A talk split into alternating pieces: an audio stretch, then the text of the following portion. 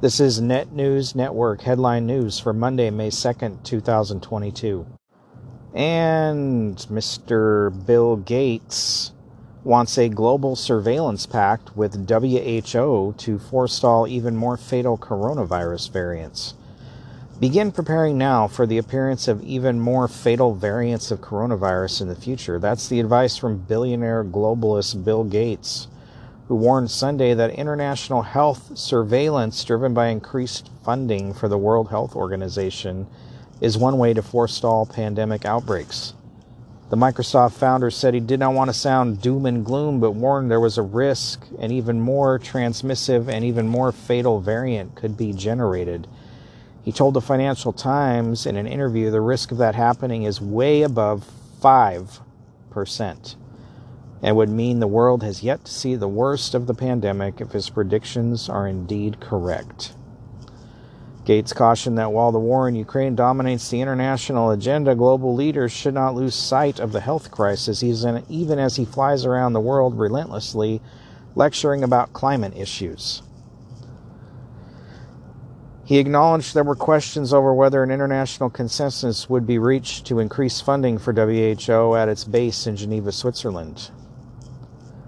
That said, he also believed the WHO, who was the only body that could build and manage the top notch germ team, for which the running costs he estimated would be around $1 billion a year.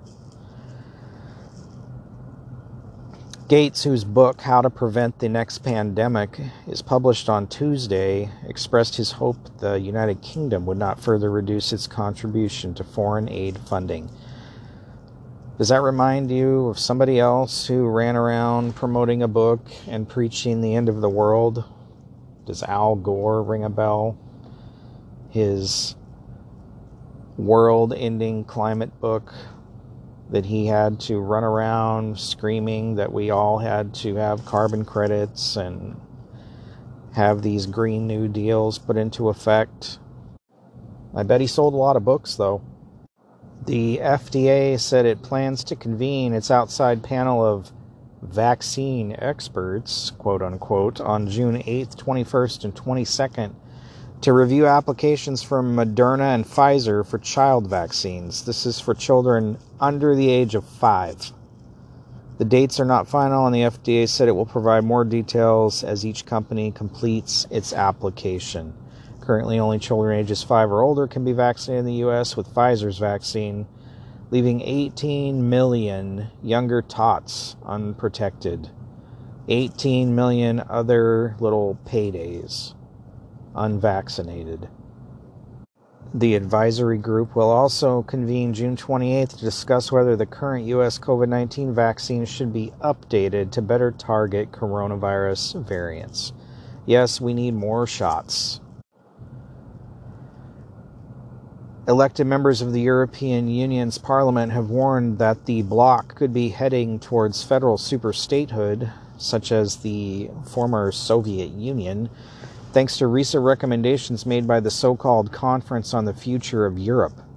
These include eliminating remaining national vetoes over controversial EU level policies, ending the need for unanimous decisions in some sensitive areas, and the establishment of a joint military, turning the European Union into something even more closely resembling the United States of America than an alliance of independent nations. Dr. Gunnar Beck, MEP for Alternative for Germany, and Christian Terhes, a member of the Christian Democratic National Peasants Party, both warned Breitbart News of the potentially dire ramifications of the working group's suggestions as well as the less than democratic nature of the conference as a whole.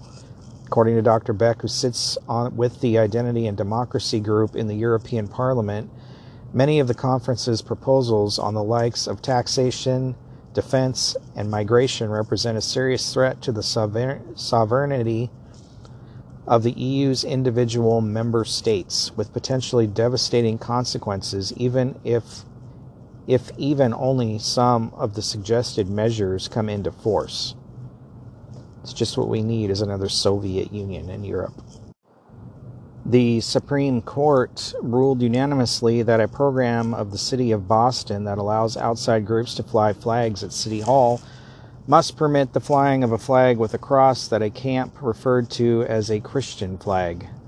The question before the court was whether flying the flag as part of a government program was considered government speech if the flag belonged to a private organization, in this case, Camp Constitution. The Supreme Court ruled that it is not. Justice Stephen Breyer noted that the city employee who fields flag applications testified that before Camp Constitution's application, he had never even asked to see a flag before granting approval or even before they were raised. The city's practice was to approve flag raisings without exception, Breyer wrote. Upon concluding that the flag program was not government speech, Breyer next turned to the question of whether denying the application was viewpoint discrimination that violated the First Amendment. In a brief analysis, the court ruled that it was. Of course, government people would want to deny a Christian flag. Discrimination is okay when the government deems it so. A public elementary school in Washington, D.C. gave children as young as four a lesson on anti racism that asked them to identify racist members of their family. According to a November 30th letter from Janney Elementary School Principal Danielle C., students in pre K through third grade participated in an anti racism fight club presentation by speaker Doyin Richards. Richards' Anti Racism Fight Club Fist Book for Kids explains that white people are a part of a society that benefits them in almost every instance, and that's and that it's as if white people walk around with an invisible force field because they hold all the power in America. If you are a white person, white privilege is something you were born with, and it simply means that your life is not more difficult due to the color of your skin.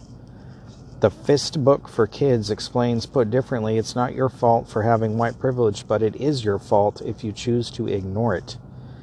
The Fist Book for Kids says anti racism isn't a spectator sport but requires being loud, uncomfortable, confrontational, and visible to ensure change is made.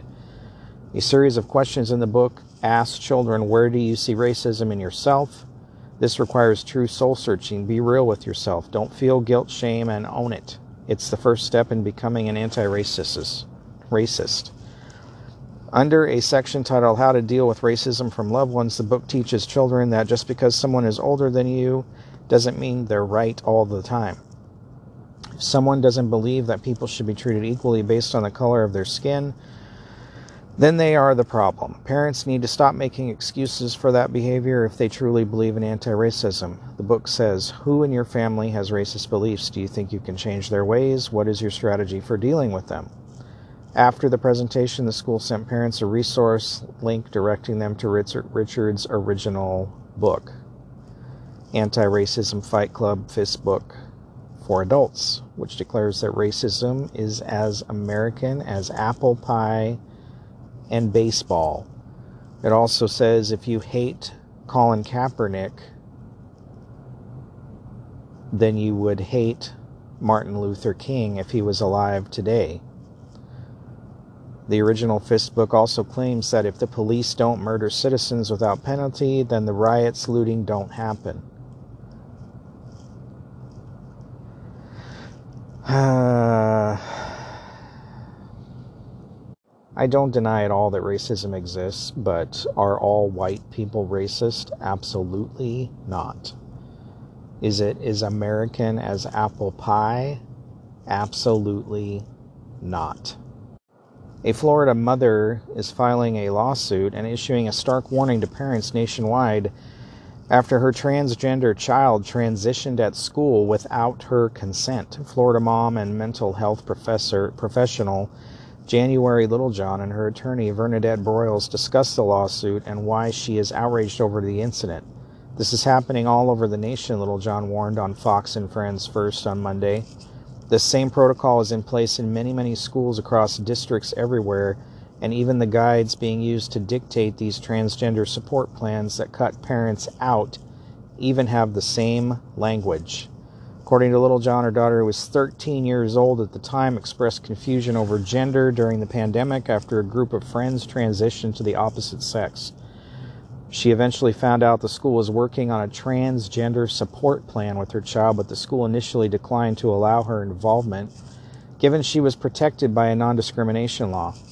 Eventually, we did see the transgender support plan, which was a six page document that they completed with my daughter, that was 13 at the time, behind closed doors, where they asked her questions that would have absolutely impacted her safety such as which restroom she preferred to use and which sex she preferred to room with on overnight field trips. This comes after Republican lawmakers sent a letter to Education Secretary Miguel Cardona after a 12 year old girl in Florida reportedly attempted to commit suicide after undergoing secret gender transition talks with her school. There are lawsuits in Wisconsin, Maryland, Oregon, California. Broyles said this is a national agenda, and parents need to recognize that they have the right to direct the upbringing, education, care, medical decisions, mental health decisions of their child. No kidding. This is not the place of the public school system. Schools need to get out of the mental health business and get into the educational business. Reading, math, English, the basics, science, going forward, this country will never be able to compete with future countries' kids as adults. This has been Net News Network Headline News. For more, visit netnewsnetwork.net. Thanks for listening.